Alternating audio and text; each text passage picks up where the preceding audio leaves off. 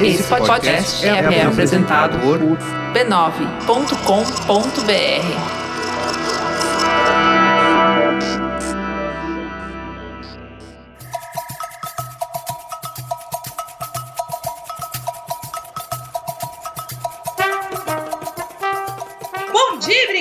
ouvintes, vibradoras no ar, resistentes, presentes, um pouco menos sans do que o normal. Sim, porém, estamos aqui no episódio de número 27, no B9, à distância, e eu começo saudando minha amiga Angélica Souza. Bom dia, minha querida, que saudade de você, já dizia ele Correia. Eu estou com muitas saudades também, um grande salve a você, minha amiga Nina, a Renata também, que vai falar daqui a pouco.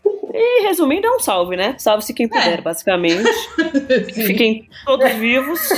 E vamos que vamos nessa quarentena, à distância, morrendo de saudades também. Bom dia, minha querida Renata Mendonça, do Rio de Janeiro. Que saudade de você. Que saudade, amiga. Eu tô achando até que assim, é, a, a gripe que eu tenho, ela não vai embora porque deve ser de saudade, não é possível. Não foi assim, embora essa gripe? Não, não, ela foi, depois ela voltou, cara. mas assim, de, relaxa, não tem sintoma de corona, mas é muito louco. Eu não sei, eu acho que eu tô com uma imunidade super baixa, obviamente, porque também só fico em casa. E. Nossa eu tô desanimada, né? Então isso também não ajuda a imunidade. E é isso. Aí ontem, hoje acordei meio gripada de novo, espirrando, espirrando, espirrando. Aí fiz minha limpeza aqui, já melhorei um pouquinho. Talvez a limpeza ah. da casa que tava faltando. É. Nossa. Talvez era a sua casa que tava te fazendo espirrar. Acho que era um pouquinho de excesso de pó, de repente. Pode ser. Não, mas eu acho que. Mas o problema é que assim, com a casa limpa, com a casa suja, tudo, eu, tava, eu tô ficando gripada com frequência, independentemente ah. do status da casa. Eu acho que deve ser e... saudade, não sei o que deve ser. A Renata Mendonça sempre foi a pessoa de ficar gripada. Eu sempre fui. É a ponte aérea, o culpado dela. A, ponte, a ponte aérea. Mas você vê, eu não tô é. nem pegando ponte aérea, deve ser a falta de ponte aérea. não, ou seja, acho que é isso. Não dá pra entender. A Renata Mendonça, de semana sim, semana não, ela tem gripe. Isso é verdade. Ela sabe disso. Isso é verdade. É uma pessoa mesmo, que tem uma alimentação muito saudável, ela come muito bem, ela não toma refrigerante ela come frutas, vegetais bem diferente de mim. E eu não sei o que tem nessa menina que ela tá sempre gripada, gente. Eu também não sei, gente. Uma loucura. É uma Já loucura. descartamos a ponte aérea, não é, é. isso. Era isso. Pratica um esporte louco. Eu não sei. Precisa estudar essa menina. É que também a Renata Mendonça, ela é uma pessoa que ela não para. Então, Mas eu parei! Eu tô há 40 dias aqui. Agora ela tá parada. É, eu só é faço é meus exercícios físicos aqui em casa. Eu não vou nem no elevador, gente. Olha. Ela parou, é verdade. Esqueci desse Se você, se você aí que tiver ouvindo esse podcast tiver um palpite sobre o que, que eu posso fazer para melhorar minha imunidade, você me manda. Isso. Né? Isso. Sem ser aqueles palpites loucos também. Ah, água tônica, sabe? Água com limão. É. Vinagre. Água com limão também tomo, amiga. Tenho tomado todo Eu, eu quero, eu quero receber dicas de medicina alternativa para curar minha amiga Renata Mendonça. Por favor, Por favor. você é, médico, biomédico, enfermeira que nos ouve, mandem novas fórmulas para Renata se tratar dessa gripe que ela tem semana sim, semana não e Isso. continua tendo. Gente, inclusive, ó, só uma coisa, ó, acabei de ler a seguinte notícia: número de mortes dobra em uma semana no Rio de Janeiro e Copacabana lidera. Aonde eu tô? É campeão! Seu bairro é campeão. Olha Amiga, só. Esteja guardada mesmo. Vai fazer um aí e segue nesse fluxo que não tá dando pra pôr o nariz na rua, não. Nem Deus pra, ir no, no, nem pra ir no nosso cantinho. Fica no não. seu cantinho. Ô, gente, eu vou começar então, tá? Esse programa com o nosso giro de notícias, destacando as novidades mais impactantes do universo esportivo feminino.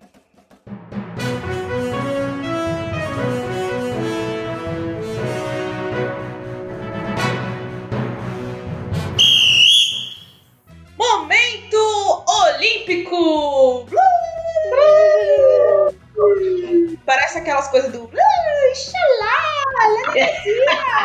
Xalá, Samira. Muito ouro, xalá. Gente, o momento olímpico segue aqui porque faltam 457 dias para os Jogos Olímpicos de Tóquio de 2021. Sim ou não, Não dá para saber ainda. Mas a verdade, oh, gente, olha essa notícia. Não, essa, essa é demais. No site é, Olimpíada Todo Dia, que eu sou muito leitora desse site. A notícia é em estado de emergência, Japão preserva a chama olímpica em local secreto. Gente do céu, até a chama olímpica tá aí sendo guardada Esconder. por conta do, é, por conta do coronga, gente. Amiga, olha, olha é, tanta, ideia... é tanta coisa louca nessa frase, né? Em estado de emergência, o Japão, que é o país mais organizado do mundo, tá em estado de emergência, ou seja, a gente tá ferrado. E aí a chama olímpica tá preservada num local secreto. Olha que loucura a gente tá é. vivendo. É uma baita de uma notícia, porque o que que acontece, gente? A chama olímpica, né, era para estar num local, num local público, né? A ideia era que as pessoas vissem, passassem por lá e tivessem a sensação de viver o espírito olímpico. Mas por causa do coronavírus, ela não tá mais nessa exibição e está sendo preservada em um lugar que ninguém sabe qual é, porque o Japão Japão, o país Japão não fala pra ninguém. Eles são muito misteriosos, esses carinhas. E aí, a medida foi adotada por eles porque, né, vamos evitar aglomeração. Se eu pôr uma, uma tocha ali, uma pirolímpica no meio do, da praça, o que, que vai acontecer? Vai cair balão ali, as pessoas vão chegar, aí vai tossir, vai pegar o outro, vai propagar o vírus, não vai ser legal. E aí, o chefe executivo de Tóquio, que é o Toshiro Muto, disse que a chama olímpica estava sendo mantida sob supervisão do comitê organizador, mas ele não disse onde, né? Então, a ideia, olha só o que, que era para acontecer, gente. A tocha ela estava programada para ficar em exibição pública durante todo o mês de abril na região de Fukushima. Fukushima foi escolhida para receber a chama olímpica porque ela foi uma das áreas mais atingidas pelo tsunami em 2011. Então, assim, né, foi onde aconteceu todo aquele desastre e tudo mais. Então, era uma forma de ter algum alento, de ter uma coisa boa ali depois de uma grande tragédia que a, a cidade conseguiu se reerguer. Depois de Fukushima, a chama olímpica ia para Tóquio, onde ela também ia ser exposta ao público. Mas, né, diante disso tudo, tudo mudou e essa vai ser a primeira vez que a chama olímpica ficará acesa por mais de um ano. Gente, eu tenho tanta curiosidade para saber como funciona. Isso que eu ia perguntar, o que, que, será que mantém a chama olímpica acesa? Não deixa a chama do nosso amor se apagar. O que, que será que tem? Que dispositivo que é esse? Querosene. Será que é elétrica? Eu queria muito saber como que funciona. Mas a verdade é que o comitê organizador da Olimpíada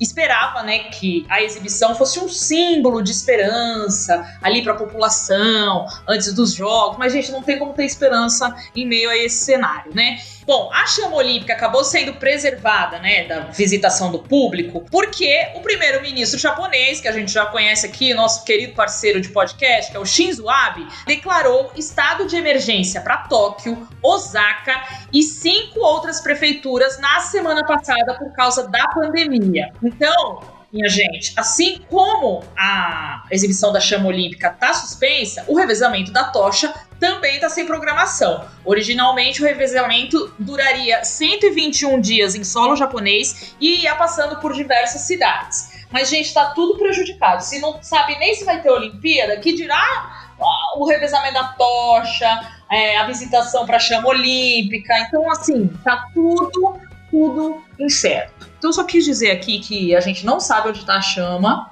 mas ela está sob o poder do Japão, em algum lugar que eles devem ter guardado. Onde será que esses caras guardaram essa, essa chama, minhas amigas? Vocês têm ideia? Tá no cofre? O que, que vocês pensam? Ah, sei lá, no karaokê, sei eu. Tá no, tá no bunker, sei lá, que nem aqueles da Segunda Guerra Mundial. Nossa, essa daí foi boa, hein? Né? De repente, o Japão deve ter uns bunker ali perdidos. Fukushima, que era para ser Fukushima, né? Nessa época é. de chama olímpica. KKK.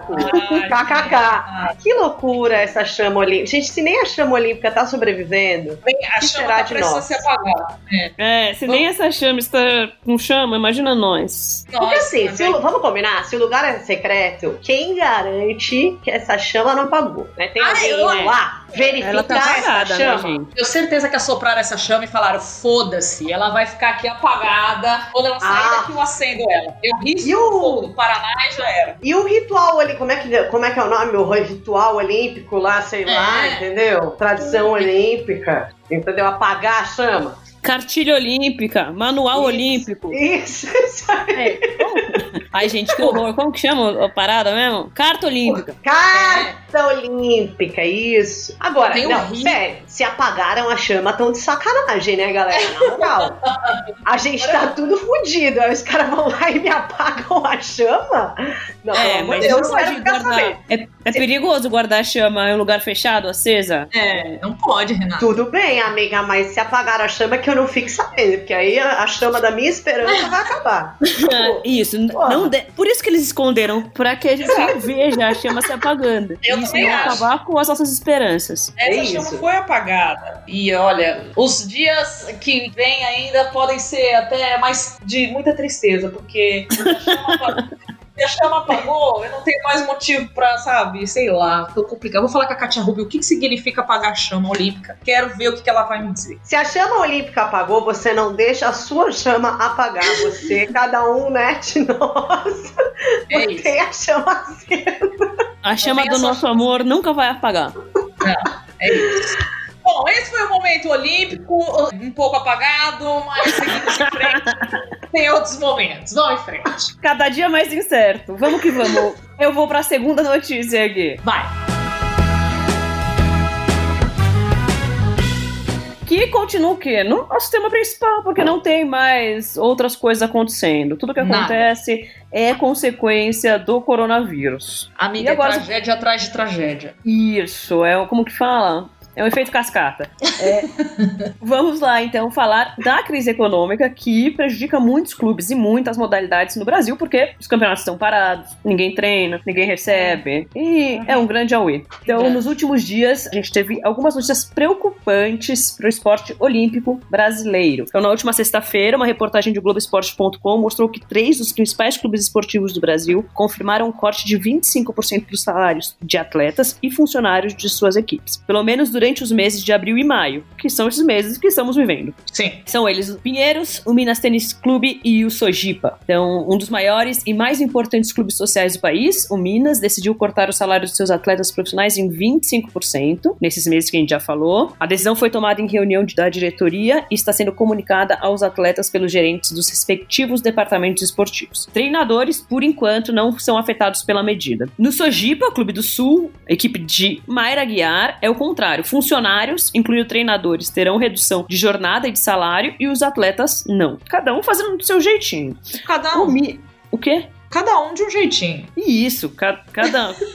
Como diz a avó de uma grande amiga minha, Tânia, cada um na sua idade. Isso. No Minas, que a gente falou que teve 25% do salário reduzido dos atletas, eles tiveram 18 atletas nos Jogos Pan-Americanos que competiram em diversas modalidades. Na NBB, a equipe terminou a fase de classificação em quarto lugar. Na Superliga Feminina, encerrada sem campeã, ficou em terceiro. Ainda falando em vôlei, equipes importantes como o SESI já avisaram que não vão renovar os contratos é, e só discutirão novos acordos quando a situação estiver mais nítida. Ou seja, vai demorar um pouco, né? Ou seja, ninguém sabe. É, é em outras ligas, a situação é ainda mais complicada, como por exemplo a Liga de Basquete Feminina, a LBF, que disputou jogos só da primeira rodada antes de parar. A previsão de retorno estabelecida em uma conversa que reuniu os dirigentes dos clubes e representantes da comissão dos atletas é somente para 20 de junho. Tá otimista, eu achei. E assim, a Superliga Feminina já tinha sido cancelada, né? Cancelada, uhum. enfim, encerrada. E a Superliga Masculina foi, foi encerrada essa semana. É, e é, uma coisa que eu até tinha mandado pra Nina essa semana, que a gente viu sendo divulgado pelo Demétrio, até o blogueiro do UOL, Olhar Olímpico, a carta que o Esporte Clube Pinheiros enviou para vários atletas, né? É. O Esporte, Esporte Clube Pinheiros é um dos clubes mais tradicionais e o Pinheiros divulgou uma. Divulgou não, enviou uma carta. Então você imagine você, atleta olímpico, na sua casinha, recebeu uma carta durante essa quarentena que simplesmente diz: prezado senhor, senhor, tá? Sem o seu nome. É prezado senhor.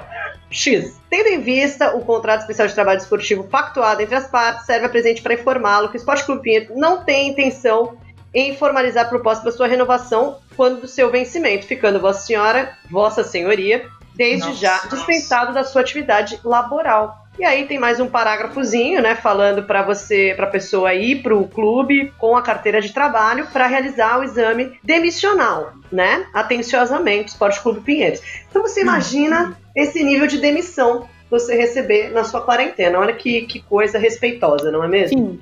Não, e o, o, Pinheiros, mesmo antes da, da, da quarentena, do coronavírus, tava, ele estava num processo bem difícil também, né? Dos esportes Sim. olímpicos. Ele sendo um clube tão tradicional, ele já estava indo por um caminho muito triste. Uhum. E aí uhum. acho que isso daí só acelerou a, as vibes deles de, cara, sei lá, Não, se mas eu acho que o continuar no esporte olímpico. O Pinheiros também tem uma maneira de tratar as pessoas, assim, é, ficou é passada, assim. E isso vai de atletas até funcionários do clube, sabe? Sócios. As pessoas não têm o menor tato para falar. A gente tá vivendo um momento super difícil de, sabe, de todo mundo tá se ajudando, fazendo o possível para sair disso. E olha, olha a maneira como que escreve, sabe?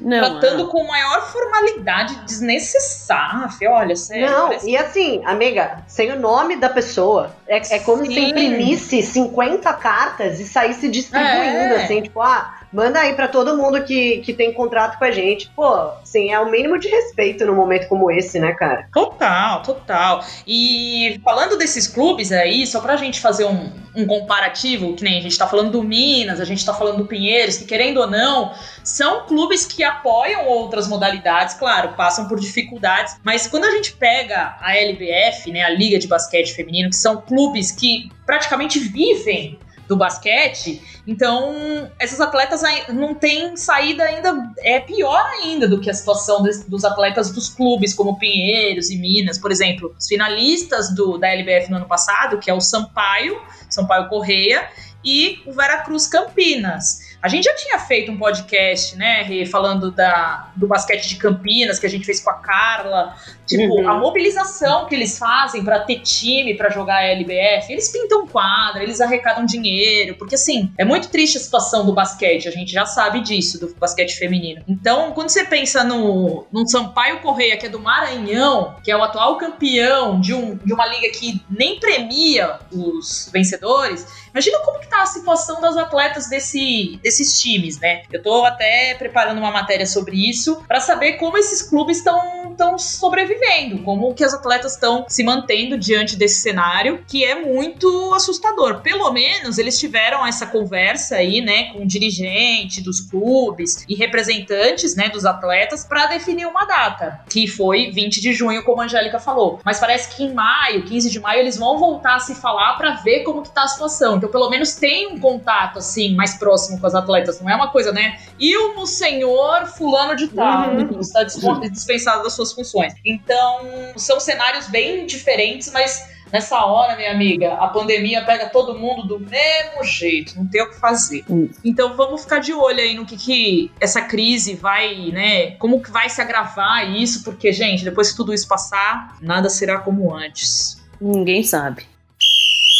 A gente trouxe um assunto aqui para esse podcast que a gente abordou no blog, que foi até uma sugestão de um leitor. Eu tô sem o nome dele aqui no momento. Foi pautada de novo. É, foi pautada. Olha, tô gostando dessas pessoas que trazem notícia pra gente no momento mais difícil. Eu nunca vou esquecer de cada um de vocês. Agradeço demais. Tô sem o nome dele aqui, mas vou caçar em algum momento. E ele marcou a gente numa publicação de uma notícia que era sobre a Samantha Yepes, de 25 anos, que assumiu o comando de um clube no Equador. E aí a gente foi buscar mais informações para fazer uma matéria, porque, pô, uma menina de 25 anos virar presidente do clube, que sensacional, né? Então a gente fez uma matéria que tá no blog sobre isso, que é, como eu falei, a Samantha Iepes, que foi conselheira do Deportivo Quito por três anos, e no início desse mês ela chegou à presidência do clube. Então ela ocupava o cargo de vice-presidente do então presidente, que era o Juan Manuel Aguirre, e ele se licenciou do clube para ocupar lá um outro cargo. E aí, por conta disso, a Samantha assumiu o posto da presidência. Então, falando um pouquinho dela, ela é torcedora do clube, é formada em administração de empresas, é, o pai dela também já fez parte do, do conselho, e aí ela assumiu esse essa bucha, né, que eu vou chamar assim, porque o Deportivo Quito, cara, ele tá cheio de dívidas, assim, ele tá afundado em crise desde 2013. É, ele tem processo de jogador, de treinador, de patrocinador. Nossa, foi punido, foi punido pela FIFA, que tirou ponto deles no, nos últimos campeonatos e tal. E aí, eles têm uma dívida de 8 milhões de dólares. Então, é um time tradicional que já foi cinco vezes campeão nacional, tem seis participações na Libertadores, mas atualmente ele tá na segunda categoria provincial. Foi muito difícil eu entender o que era isso. Tive que pedir ajuda aos universitários. Então, assim, é como se fosse uma quarta divisão daqui. Vai, a última divisão profissional. A série D. É, mais ou menos isso. Porque o que, que acontece? Lá no, no, Equador você tem a Série A e a Série B nacional. E quando você cai dessas duas primeiras séries, você começa a disputar regional. Então Entendi. você tem que se reerguer no seu espacinho para depois você ocupar o Brasil, entendeu? Uhum. Então, assim, ele tá na. Mano, ele tá na última categoria profissional. Sendo que ano passado, se não me engano, em 2019, ele jogou de forma amadora, gente. Ele já não tinha nem série para ele disputar. Então, como ele foi campeão nessa série amadora, ele voltou para essa série aí, a segunda categoria provincial. Então eu fiquei lendo algumas matérias, né, sobre a ascensão aí da Samantha, e aí achei uma aspas dela quando ela cita sobre a participação feminina na direção dos clubes. Então, ó, aspas para Samantha. É algo que está mudando na história. Muitas mulheres que estão fazendo seu trabalho muito bem, e isso nos faz perceber que podemos ir longe no esporte que mais amamos, o futebol. Eu acho que para ser um líder, o principal é a preparação. Graças a Deus, a agora as mulheres têm a oportunidade de fazê-lo e com esse conhecimento e trabalho duro podemos contribuir. Fecha aspas. Muito sábio, porque o que, que difere de ter um homem e uma mulher na presidência é capacitação, nada mais do que isso, né, minha gente? Né? Às vezes, às vezes é, é preciso reconfirmar o óbvio, né? Tudo bem. Deveria ser, né, minha gente? É, então, às vezes a gente tá aqui pra falar disso. Mas e aqui no Brasil? Minha repórter foi atrás dessa informação, né? Porque o que importa mesmo é o nosso Brasilzão. Mentira. Em 2019, o All Sport publicou uma matéria indicando que nos clubes que disputaram as séries A, B e C em 2017, somente cinco mulheres exerciam funções de chefia. A discrepância foi verificada em tese de mestrado, aspas, a trajetória das mulheres gestoras nas organizações futebolísticas brasileiras, de Monique Torga. No documento defendido junto ao curso de Educação Física da Universidade de Juiz de Fora, ela compilou o organograma das 60 equipes inscritas nas três divisões do Campeonato Brasileiro, as três principais, né, série A, B e C, daquela temporada. Monique pesquisou quem estava nos cargos de presidente, vice-presidente de futebol, supervisor de futebol, diretor-geral e diretor de futebol. No Brasil, a primeira mulher a comandar uma equipe profissional de futebol que tem registro foi Marlene Matheus, no Corinthians, saudosa. entre 91 e 93. Sim, muito saudosa. Na época, ela tinha 55 anos e assumiu o cargo porque seu marido, o então presidente do clube, Vicente Matheus, não podia se reeleger e e a indicou. Depois dela foi a vez de Patrícia Morim presidir o Flamengo durante três anos, entre 2009 e 2012. Como presidente de um dos maiores clubes do país, Patrícia teve uma gestão conturbada e marcada por vários escândalos financeiros, conflitos com jogadores, treinadores e dirigentes. Ela foi nadadora lá, né? Maravilhosa, eu gostava dela. Ela foi uma bela nadadora. Isso, coitada, sofreu muito. Vamos lá. Sofreu. Além delas, há registros de outras poucas mulheres que se tornaram presidentes de clubes de futebol, como Lisette Froelich, ex-presidente do Rio Grandense, no Rio Grande do Sul, Rafael Escalante, presidente do Plácido de Castro, no Acre, Maria José Vieira, presidente do Atlético Cearense, Ceará, e Miriam Fortuna, comandante do Tupi de Minas Gerais. A gente chegou a entrevistar a Lisete e a Rafaela no nosso podcast lá na Central 3 em 2016, certo, Roberta Nina? Isso mesmo, eu tava até refrescando minha memória, resgatando essa essa entrevista. E aí eu separei alguns trechinhos pra gente ouvir aqui. É uma entrevista de, gente, quatro anos atrás. Olha que loucura. Era início de 2016. Então, eu separei um trechinho da Lisette falando. Como a gente disse aqui, ela foi presidente do Rio Grandense em 2014. E aí eu separei um pedaço onde ela conta como que foi a chegada dela como presidente do clube, né? Ela fazia outras funções ali, trabalhava com o marketing e como ela desempenhava esse papel, ela acabou sendo alçada ao posto de presidente. Vamos ouvir então a Lisete. Eu comecei a participar do Rio Grandense, mas participando mais na área de marketing, na área de assessoria, uhum. é, como eu tenho uma consultoria, e acabei virando presidente, né? Menina, Nossa, mas como assim? É como virou que história, acaba virando presidente? É. Na verdade, como, quando eu assumi o time, o time não tinha nenhum patrocínio, não tinha nenhuma marca em camiseta, enfim. Uhum. É, e no, naquele ano eu consegui pagar todo o campeonato com a minha arrecadação, com a credibilidade, aonde eu ia, contando a história do Rio Grandense, né? Uhum. E me apaixonando, me tornando conselheira do clube, enfim.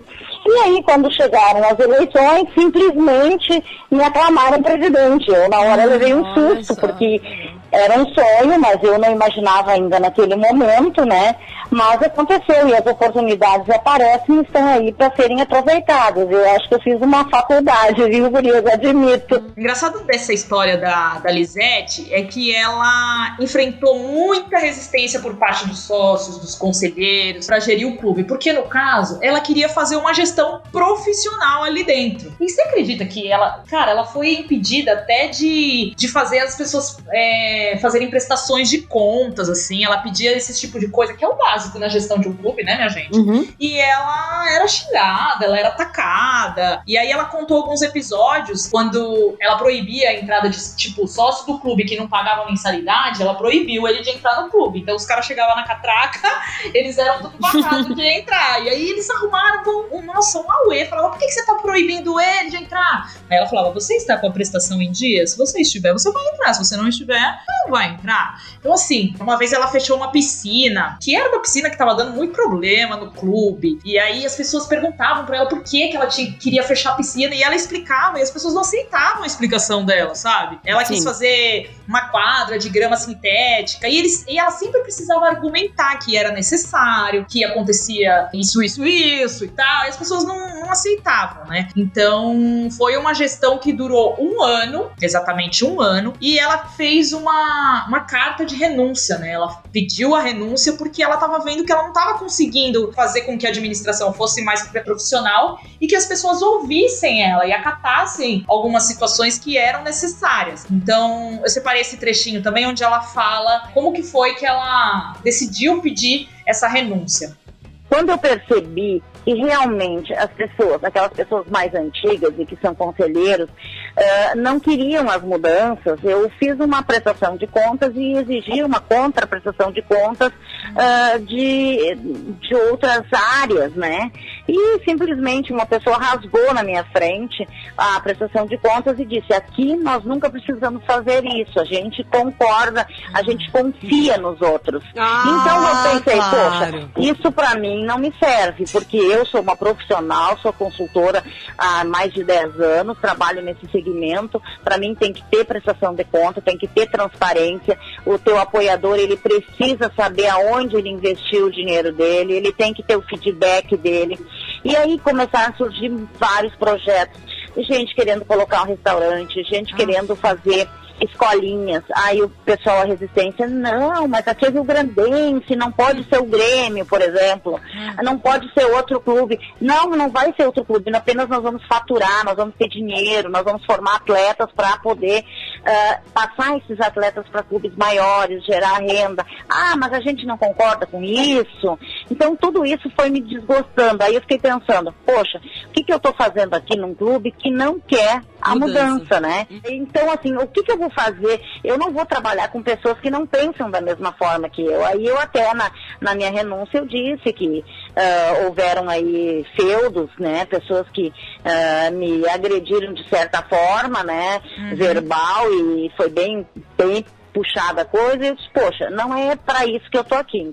O que eu acho muito legal nessa fala da, da Lisette é quando ela fala, ela se refere aos conselheiros e aos sócios mais antigos como feudos. Ela fala, eu enfrentava alguns feudos lá dentro, que é bem o, o senhorzinho dono do território, né? Então é muito triste ver que ela enfrentou uma, uma grande resistência para fazer um clube ir para frente. Ela tinha conseguido vários patrocínios, ela queria implantar várias coisas ali para o clube crescer e as pessoas diziam que não, que ali era diferente, que ali não era para ser assim. Então ela acabou saindo de lá. E nesse mesmo programa que a gente fez com a Lisette, na época, a gente entrevistou a Rafaela Escalante, que foi a presidente do Plácido de Castro, né? Que é a equipe acriana. Ela ficou dois anos e sete meses no cargo. Ela saiu em agosto de 2018 porque né, ela acumulava a gestão do clube com outras funções, inclusive com o trabalho dela, e ela não estava conseguindo se dedicar integralmente. E quando ela chegou à presidência do Palácio de Castro, ela tinha 26 anos, que é praticamente a, é a idade da Samanta, né? Da uhum.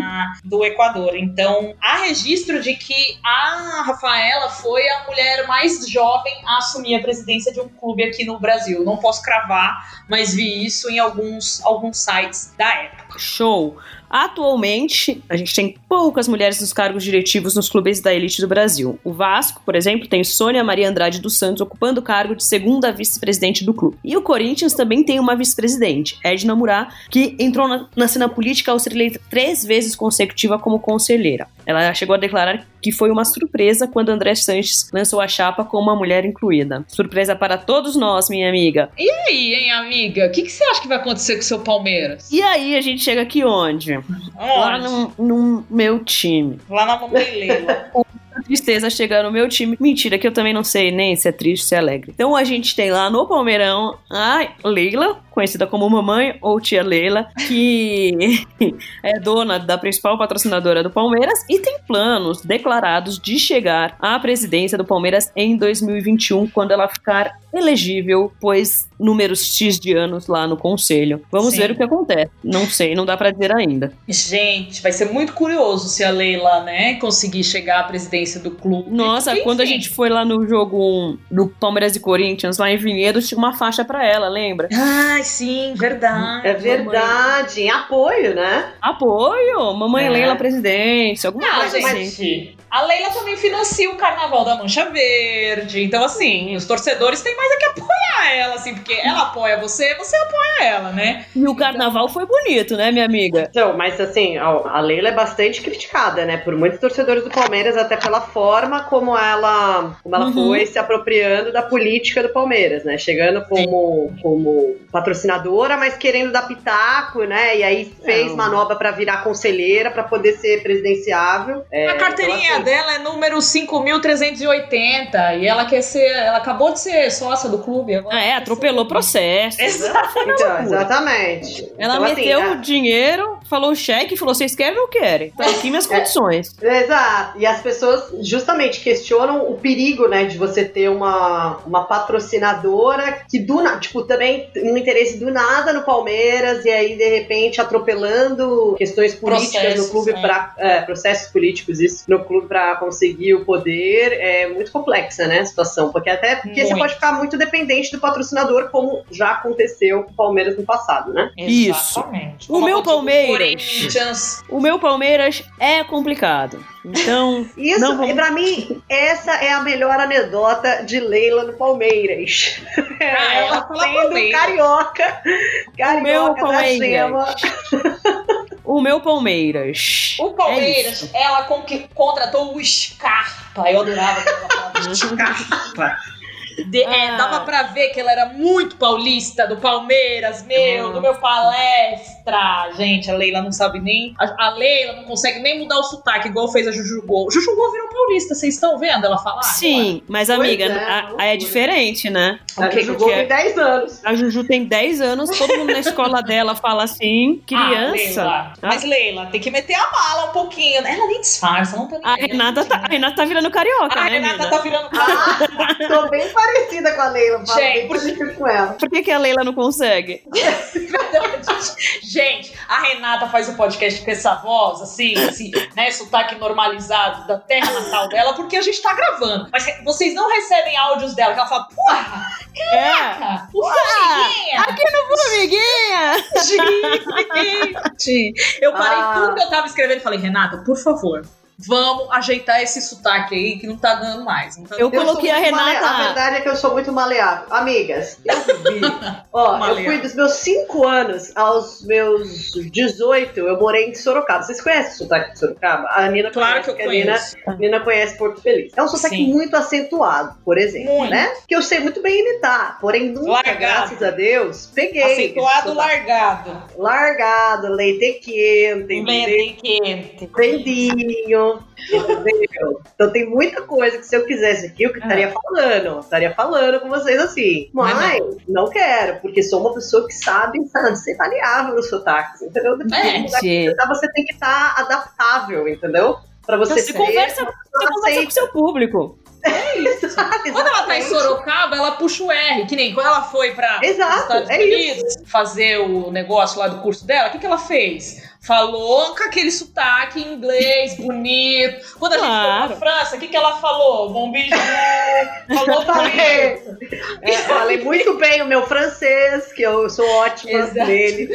Que é blá blá blá blá blá blá blá blá blá Ela falou tudo que precisava. Agora, a Leila não tá conseguindo fazer isso. Não tá. É. Isso gerou essa eu vou fazer um Eu vou fazer um media training com a Leila pra ver se ela dá uma aprendida. É. Tá, e tá, eu queria só finalizar que eu coloquei a Renata Carioca na minha caixinha de som aqui pra eu ouvir bem alto. Assim. Foi pra, sabe, pra viver essa emoção. Mas é isso, gente.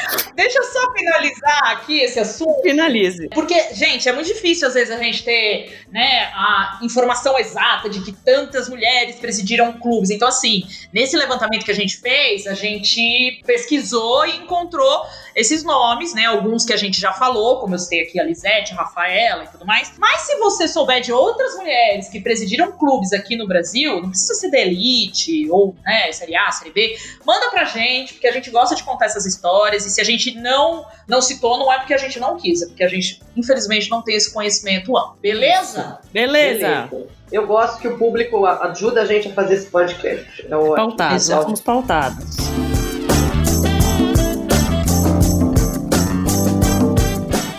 Bom, vamos lá para o destaque deste podcast, que infelizmente não é positivo.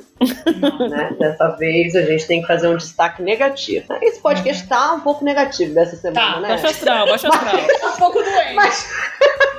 Mas tudo bem, entendeu? A gente transforma, a gente fala de sotaque aqui pra tentar dar uma amenizada. É. Né? Ô, gente, deixa eu falar, é igual na quarentena, você não tá bem todo dia, entendeu? Que nem eu hoje, é eu fiz uma lasanha Exatamente. que eu, eu me orgulhei muito de fogão, mas Ficou daqui bonita. dois dias eu vou estar tá praguejando. Então, assim, vamos é aceitar nossas oscilações de humor. E o mesmo acontece com os nossos episódios. Pode ser. Concordo. Concordo. Vamos seguir. Bom, o nosso destaque é para o auxílio emergencial da CBF, né? Que a gente já inclusive falou aqui sobre quando a CBF anunciou que daria uma ajuda aos clubes de série C e D do futebol masculino e das séries A1 e A2 do futebol feminino nesse tempo de quarentena. É, e a gente bem falou aqui, né? O que, que a gente falou? Uhum. Vamos cobrar, vamos ficar em cima para esse dinheiro chegar em quem tem que chegar. E o que, que aconteceu? Tivemos que fiscalizar. Exatamente. A gente tem que. Tá aqui, estamos aqui para isso também. Mas a gente soube na semana passada, ouviu denúncias de jogadoras do Aldax. Assim, o Aldax a gente já falava aqui, inclusive, também, né? Que estava o caos em 2020, já no início de 2020, antes, muito antes da Covid-19 chegar no Brasil. Já estava realmente muito largado, largado.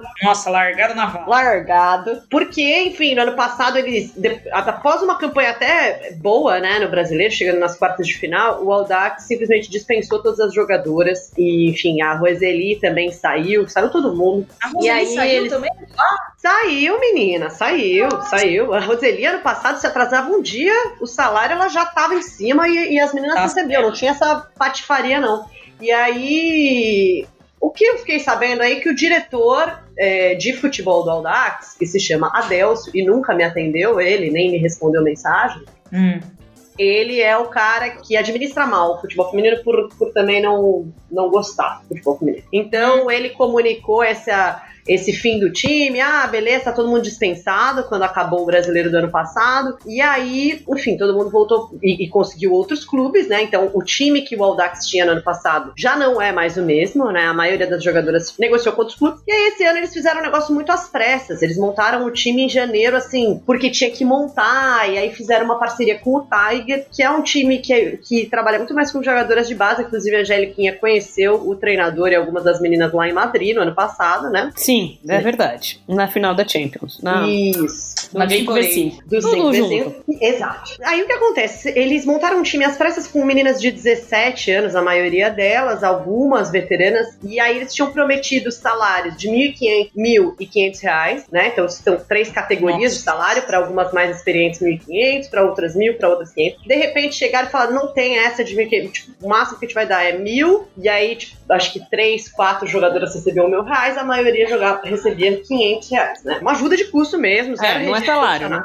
Exato. Não. E aí, Como se não bastasse, né? O que, que aconteceu? Quando rolou a parada por causa da pandemia, o clube falou: olha, galera, se vocês quiserem negociar com outros clubes, vocês negociem e tal, porque a gente, a gente libera vocês. Uhum. Então é aquela coisa muito louca, né? Porque já nem tem contrato, mas aí o clube fala: não, eu libero você, vai negociar. Só que assim, como é que você vai negociar no momento de pandemia, é. sabe? Não tem quem queira negociar nesse momento. Uhum. E aí as atletas souberam que não iam mais receber salário né? E além de tudo, elas foram comunicadas que em março, o referente a março, elas só iam receber por metade do mês, porque o campeonato parou dia, dia 16 de março. Aí, beleza. Veio a CBF e falou: Oi, pessoal, esse aqui é o auxílio que eu vou estar repassando para os clubes. E o Aldar, que não está em nenhuma divisão nacional do futebol masculino, recebeu ajuda de 120 mil reais, porque ele está na Série A1 do futebol feminino, certo? Certo. certo. E a CBF divulgou, né, que o objetivo dessa ajuda era para que os clubes conseguissem cumprir os compromissos com as atletas. Tá, isso aí foi divulgado por meio de nota, né, no site da CBF. Aí isso foi pago a partir do dia 7 de abril, então o Audax recebeu esse dinheiro e não pagou o salário integral das atletas. E aí as jogadoras começaram a questionar, mas galera, por que, que a gente não vai receber o valor inteiro de março? A gente não trabalhou o mês inteiro porque não pôde, né? E além uhum. disso, a CBF enviou o dinheiro pra gente. E o clube ninguém respondia, só o treinador que respondia, só que o treinador tentava falar com os dirigentes do clube e ninguém também se posicionava, e aí de repente o dirigente do clube falou assim: olha, na verdade é o seguinte, acabou, se elas quiserem negociar, elas negociam, o dinheiro da CBF a gente vai usar para ajudar o clube aqui e, e não precisa ser futebol feminino. Bom, aí a gente foi, né, entrou na história e fomos falar com o Aldax. A primeira tentativa foi com o Adelso, que é o diretor. É, o Adelso não, não respondeu nenhuma ligação, não respondeu mensagem. E aí eu fui tentar falar com o Gustavo Teixeira, que é o filho do dono do Aldax. O seu Mário é o dono do Aldax, um, um, senhor muito rico, e Gustavo Teixeira é seu filho, que também administra o, o clube. Filho Bom, Filho do dono, exato. Eu não sou dono do mundo, mas sou filho do dono. é isso, é isso. E aí, qual, qual foi a minha surpresa quando hum. o Gustavo é, me disse o seguinte: 11 horas da noite. 11, ele me respondeu, começou a me responder sexta-feira à noite. Eu e gosto. me disse que o, que o Adelso não me respondeu porque todo mundo tem medo da imprensa. tem que ter vamos mesmo. lá. Ele disse: Vamos lá. Todo mundo tem medo da imprensa, por isso que ele não quis falar com você. Falei. Mas eu estou aqui porque eu sou forte. Vou falar com a imprensa. Ai, E ah. aí ele ainda disse assim: Antes que você jogue pedra na gente, você precisa entender que somos uma das poucas pessoas no Brasil que tiram dinheiro do próprio bolso para investir no futebol feminino. Ah. E aí eu disse: Eu não estou jogando pedras. Eu estou aqui falando com você. Se eu quisesse jogar pedras, eu nem falaria com você, inclusive.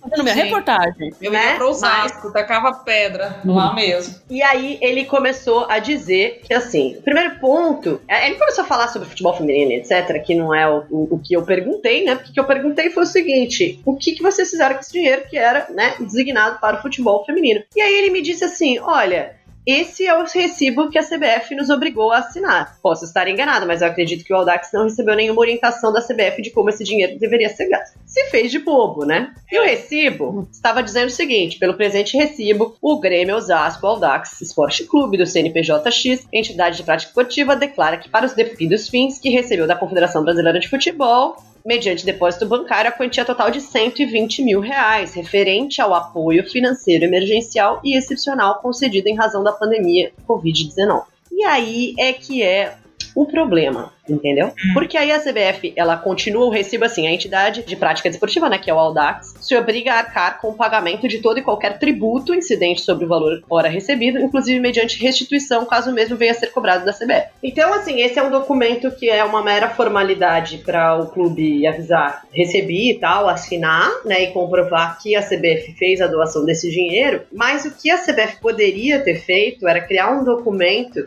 em que ela dissesse: Eu estou disponibilizando 120 mil reais, que é para você utilizar em, no pagamento de salários das atletas e da comissão técnica do futebol feminino e tal, e, e eu só estou liberando esse dinheiro com a condição de que você use dessa maneira, né? Porque a CBF, como entidade, ela não é obrigada a dar dinheiro nenhum para seus filiados. Ela pode uhum. emprestar dinheiro, que seria uma outra categoria, e aí o clube realmente pode fazer o que ele quiser, ela não, ela não pode exigir que o clube faça o que ela quer que ele faça com um empréstimo, mas com uma doação ela tem um, uma forma jurídica de garantir que o clube faça, porque ela não está interferindo na gestão do dinheiro do clube, ela está interferindo na gestão do dinheiro dela, que ela fala assim, ó, eu tenho 120 mil reais aqui, só que você vai ter que usar para isso. Se você não uhum. quiser usar para isso, beleza, é só você não pegar os meus 120 mil reais. Você usa o seu dinheiro, você faz o que você quiser com o seu dinheiro. Então, ela poderia ter criado uma forma de garantir que esse dinheiro seria para o futebol feminino. E aí, isso deu brecha para um dirigente como Gustavo Teixeira do Audax simplesmente falar: ah, não tô sabendo,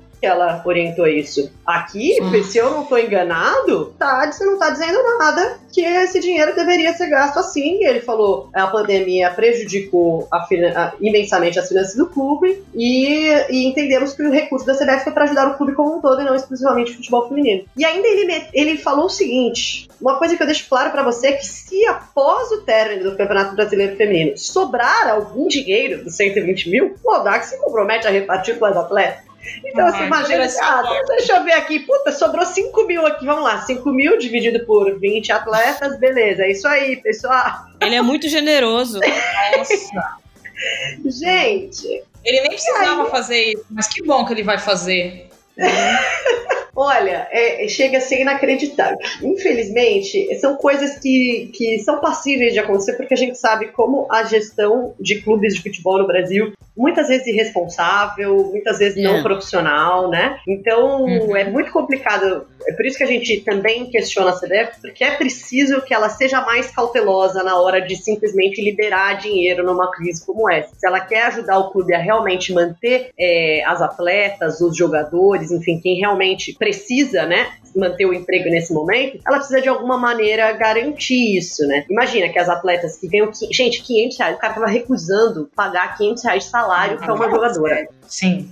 Não sabe? tem, não tem o que falar, sabe? Ô, Rê, e acho que é uma coisa assim, né? A CBF sabe que os clubes são irresponsáveis. Então, não é nem o caso do Audax, mas nesse caso foi, mas o que eu ia falar é que a CBF teve que obrigar os clubes a terem clubes femininos. A Comebol teve que obrigar. Tipo, tem um monte de coisa que tem que ser obrigada porque os clubes não conseguem fazer por eles mesmos, porque eles não têm a menor visão de futuro das coisas, de responsabilidade social, de como eles podem mudar uma modalidade. Então você tem que fazer um, alguma coisa mesmo. Só que você tem que, além de dar o dinheiro, falar, amigo, me ajuda a te ajudar. Uhum. É, não, é isso, assim, não tem. Pô, não dá pra contar com o bom senso das. Aliás, não, bom senso não é uma coisa que tá faltando, né? Tá é. faltando aí no mundo bom senso. Se alguém souber onde comprar, não tá tendo, é. entendeu? E o que mais me dá raiva é que eu tenho que concordar com o cara, que não tava escrito em nenhum momento que ele tinha que, sabe, direcionar o dinheiro pro futebol feminino. Porque de fato fato, não estava escrito. Ah, mas tem ah, uma mas, ah, mas o tava. falou Mas ele, ele, tá, ele tá metendo louco, porque não, todo eu acho que ele foi, tá metendo louco, ele tá. Foi muito divulgado, todo mundo sabia. Ele quis meter o louco, achou que ninguém fosse saber. Tipo, não dá pra concordar então, com ele, porque ele, ele foi. Não, mas eu não tô não, não, não ele. Mas eu, de fato, acho que a CBF tinha sim que se resguardar, entendeu? Sim, ela tá dando dinheiro, ela tá dando 120 mil reais, gente. Não é, sabe, 20 é. pontos, sabe? Tem que fazer não, uma exato. coisa Eu acho que tem. A... Assina aqui, Exatamente. comprometa. Não, isso sim. Eu acho, eu acho que tem algumas coisas. Primeiro, óbvio, o cara tá se fazendo de sonso, é óbvio que ele sabia. Só que assim é, na prática, o, o, que está escrito no. Ele, tá, ele tem razão, entre aspas, quando ele fala o que está escrito no papel que ele Sim, recebeu, porque ele não é obrigado a olhar o site da CBF. E aí, o que, o, que, o meu ponto é o seguinte: quando a gente começou a apurar essa reportagem, é, eu achei que as coisas seriam muito simples de serem resolvidas. Falei, a gente vai divulgar isso e na hora a CBF vai fiscalizar e falar assim, cara, você precisa dar esse dinheiro para elas, porque foi, foi, foi isso com você se comprometeu com isso. Só que não, aí eu descobri que não, porque não, não é assim. Porque a CBF não poderia chegar e falar assim, viu, você é obrigado, porque ela não tem nenhum documento assinado falando que o cara realmente tem que destinar esse dinheiro. Então, na, na prática, se o cara quisesse falar assim, cara, beleza, vocês estão aí falando mal de mim, falem, mas eu vou continuar fazendo aqui porque eu preciso desse dinheiro pra outra coisa, entendeu? Sim. Então, você cria uma, um mecanismo que não há forma de você cobrar, né? Você não tem. Uhum. Aí o pessoal da CBF falou, não, mas eles podem denunciar no, no comitê, no comissão de ética, comitê de ética, sei lá, numa forma de ética lá da, da entidade. Tudo bem, isso aqui não necessariamente esse dinheiro está sendo desviado. Pode ser que ele simplesmente esteja sendo utilizado para outras coisas, né? Não é uma falta de ética necessariamente. Ela pode ser simplesmente assim, eu peguei esse dinheiro e, e usei não, não é legal. Pronto. Não é, não é, exatamente. E aí a gente soube de outros clubes já que aconteceram, aconteceu a mesma coisa, né? O Santos Dumont, que é um clube de Sergipe, as jogadoras também falaram que não receberam. É, eu soube hoje também que o Juventus estaria passando por uma situação parecida, então estamos também em cima para saber. E assim, é importante também pontuar que tem muito clube aí entre a A2 e a, e a própria A1, são clubes pequenos, que assim, 120 mil reais no caso da 1, ou 50 mil reais, que é o dinheiro que a A2 recebeu, que os times da A2, às vezes é dinheiro que os caras não vão ver no ano inteiro, entendeu? Dependendo do uhum. contexto do clube, porque esse dinheiro foi calculado com a média salarial é, das atletas daquela divisão. Então tem, né, na 1, você tem jogadora ganhando bastante, né, de times maiores, e você tem jogadora ganhando 500 reais. Então, na média ali, 120 mil. E 120 mil para alguns clubes vai ser tipo, a folha do ano inteiro entendeu? Então é muito complexo você simplesmente dar esse dinheiro e falar, ó, tô você recebeu aí, assina, entendeu? E abraços. É, gente, foi uma grande tristeza, né? esse, esse, tipo de situação acontecer, porque assim, sabe, você faz uma doação para resolver um problema, só que cria-se mais problema em cima disso. Tipo, você recebe o dinheiro e, ah, vou pôr aqui no meu clube, se sobrar eu dou para elas, enquanto isso não tem o que eu fazer. Então, assim, como você disse no texto, Rê, esse valor dava para manter as jogadoras por cinco meses sabe? E a vida delas também foi interrompida com a pandemia. Não é só o clube, elas também ganhavam uhum. pouco, mas era o que elas contavam no mês, né? Uhum. Então acho que foi muito, uhum. muito sacrilégio, um golpe muito baixo, uma coisa muito triste de se ver. E a matéria repercutiu bastante, né, em torno disso. Muita gente falando, eu coloquei até uns recados que a gente vai ler lá no, no momento biscoito, mas a indignação foi enorme, né? Então isso mostra que situação, o caso foi a coisa mais feia, foi um negócio feio. É, uhum. é isso, que não, não, é, não foi legal, mas todo mundo vê Sim. que é imoral o que tá acontecendo, sabe? Nossa, total. Beleza, tá aqui. É você papel, se negar a pagar 500 reais. É você se negar uhum. a pagar o salário de 500 reais pra uma jogadora, entendeu? Isso, e ele ainda falou. Pra isso. Exato. E, e, o, e o Gustavo ainda falou pra mim que ah, futebol feminino não é pra modalidade profissional, que a maioria das nossas atletas tem menos de 18 anos, ó. No caso do Audax, há uma outra pe peculiaridade, pois apesar de estarmos na primeira divisão do brasileiro, nossa equipe é muito jovem. A média de idade das garotas é de pouco mais de 17 anos. E ele fala assim: se você pegar no futebol masculino, os contratos profissionais só são obrigatórios a partir de 20 anos. Então, assim, ele ainda tá justificando o fato dele sequer ter um contrato para essas jogadoras, como se isso fosse motivo de orgulho, sabe? É, tipo assim, ah, não sou obrigada a dar nada para essas jogadoras, eu tô dando aqui uma ajuda de custo para elas ficarem felizes, entendeu? Porque eu sou bonzinho. É, não, é, é foi uma sucessão de erros erros. Tudo que ele falou, as justificativas e as atitudes dele, assim. Foi bem, bem triste. Eu só queria pontuar aí, pegar esse gancho, falar do Foz também, né? O Foz Cataratas, que também tá enfrentando dificuldade parecida. Eles receberam a, o auxílio da CBF, que é menor, porque o Foz tá na, na A2, no caso. Eles receberam 50 mil reais e essa verba é, também é muito pouca para manter a equipe. Por quê? Porque o Foz fez um grande investimento. Ele trouxe trouxe, por exemplo, a treinadora, né, a Lessa, Cris Lessa, que estava 10 anos nos Estados Unidos para treinar o clube. Ele montou um elenco, né, o Gesi, no caso, presidente, montou um elenco assim competitivo para disputar dois, porque o intuito era estar tá na elite no ano que vem. Então, assim, trouxe jogadoras como Tânia Maranhão. Então,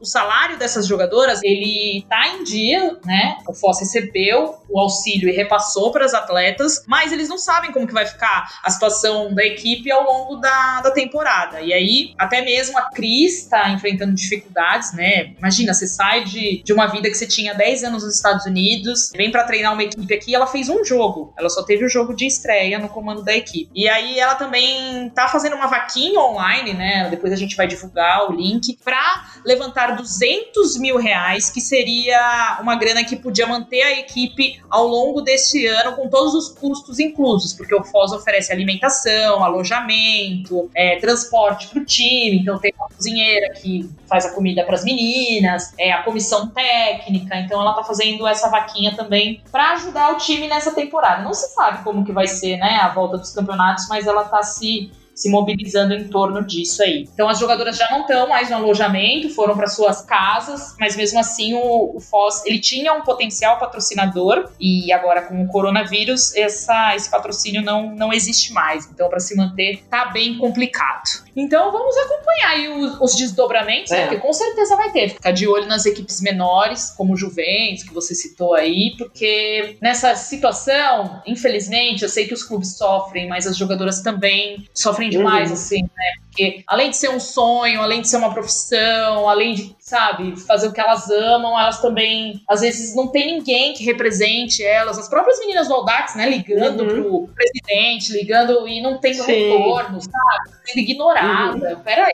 né? É bem, é bem chata essa situação. E vamos seguir acompanhando, né? Ela, exatamente, elas ficam bem desamparadas. É por isso que é, que é importante que as entidades, federações, e, confederação estejam ligadas nisso, porque as atletas do futebol feminino elas são muito desamparadas pelo fato de isso, muito clube não tem nem contrato. Então, assim, para essa atleta, ela conseguiria comprovar que ela, que ela prestou o serviço ao, ao, ao Audax e que o clube deve dinheiro a ela por isso e etc. Conseguiria na justiça, porque ela tem as súmulas dos jogos. Mas olha o processo que vai ser isso é. para ela conseguir ganhar os 500 reais dela, entendeu? Então, assim, alguém tem que estar tá olhando para ela para facilitar esse processo, para que ela não precise entrar na justiça contra o clube e ela consiga ganhar o que é de direito dela, que é básico, né? Exatamente. É isso. Muito triste a crise e quem tem menos sofre mais. É muito triste. Uhum. Sempre profeta.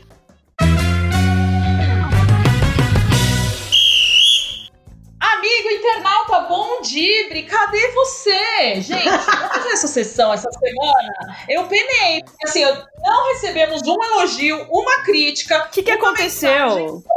Acontecendo com vocês? Que que, olha, a gente depende de vocês, viu? Estamos aqui toda semana, sabe, gravando esse podcast de maneira remota para receber um recado. E o recado não vem. Então. eu vou ter que ler aqui o quê? Mensagens que a gente recebeu em torno das matérias que a gente fez, né? Que, claro, essa primeira aí que a gente abriu a semana falando da, do auxílio emergencial que não chegou aos clubes, e a gente citou o caso do Audax, gerou uma grande indignação. Eu gosto quando as pessoas se indignam, marca bastante a CBF, assim, arroba CBF. e aí, eu vou ler esses recados junto com minha amiga Angélica. Começando pela Thaisa Cordeiro, que mandou no Instagram, é a arroba tá Porque é Thaisa Cordeiro. Ela escreveu assim: Eu tô chocada e revoltada com essa matéria do Audax. Que absurdo. Sim, amiga, absurdo, abcego e abmudo. Agora, você pode ler a próxima, Angélica Souza. Um grande Nossa, beijo pra Thaís. Nina do céu. Ah, eu tenho próximo... que entreter as pessoas, amiga. Tá complicada aqui a sanidade. O próximo recado é da Fernanda, arroba Fernanda Scave. Ah, ela apareceu aqui, verdade. É, ó. Meu Deus, que justificativa péssima para não pagar as meninas. Mais uma vez, o futebol feminino abandonado. É isso, Fernanda. Também sentimos ah, muito. É. Obrigada pelo seu recado. A gente está agradecendo qualquer recado. Brincadeira, obrigada pelo seu recado. Agora eu vou ler o recado da DD Saldanha, que olha, oh, gente, eu não sei nem falar esse inglês aí que tá no nickname dela. Does é. that the horse from horsing around? Aí, ó, você sabe sim. Sei lá o que, que isso quer dizer, mas tudo bem. O que, que, que isso quer dizer, gente? O cavalo faz o quê? Eu não sei se é alguma expressão, mas é um the horse from horsing around. Sei lá. Mas não, mas não é o horse do cavalo, né? Horse do cavalo, parece que eles sabem da isso.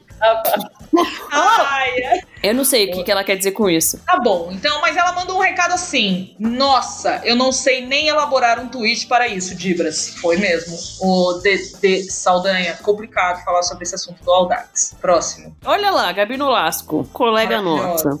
É. As vibradoras, na presença maravilhosa da Roberta Nina, concordo plenamente. E Glenda Kozlovski, Kozlovski sempre fui, sempre fui fã. Estão na live pelo Instagram e o papo tá bom. Ela comentou a live que a Nina fez com Glenda, uma live bem doidona. Uma live bem doidona, bem maluquete, que a gente está editando e que em breve estará no nosso feed. Vocês Isso. podem acompanhar os melhores momentos, tipo um, um compacto igual o, os jogos antigos aí da TV. E agora, já que a Roberta Aninha, não sei se ela fez um, um clamor aí nas redes sociais dela para o pessoal se manifestar, mas curiosamente, durante a gravação desse podcast, tivemos um, um recado, amigo, internauta. Ai, que bênção! Agradeço Olha que bênção. demais essa menina que mandou esse recado. Olha só, Tata Underline Castro 97. Uma das coisas que mais sinto falta na minha rotina pré-quarentena é de escutar essas mulheres maravilhosas no percurso casa-trabalho. Olha, você pode continuar escutando, hein, Tata, porque a gente tá aqui. Isso. Hoje, quer dizer, talvez não no percurso casa-trabalho, no percurso não. quarto, uh, sala, quarto, cozinha, Isso. né, enfim, banheiro.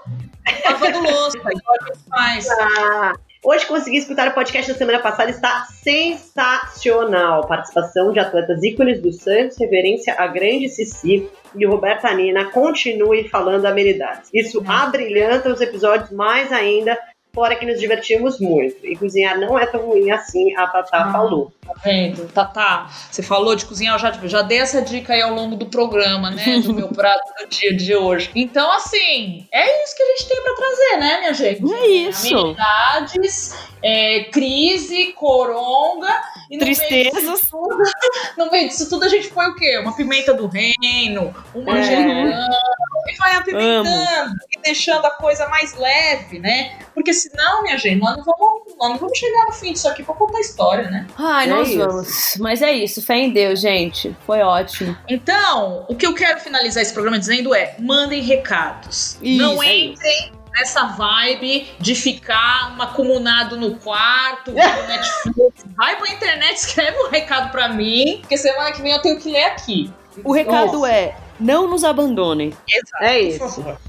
É tá isso. bom, por favor. A gente não pode se abraçar, mas a gente continua conectado. Minhas amigas, muito bom estar com vocês novamente. Seguimos aqui caçando assunto, caçando pauta e tomem os seus devidos cuidados, onde vocês estiverem. Semana que vem a gente tá de volta, não é mesmo? Perfeito. Morrendo de saudades. Perfeito. Semana que vem estamos aí. Um beijo a todas. Grande beijo! Grande beijo e até semana que vem.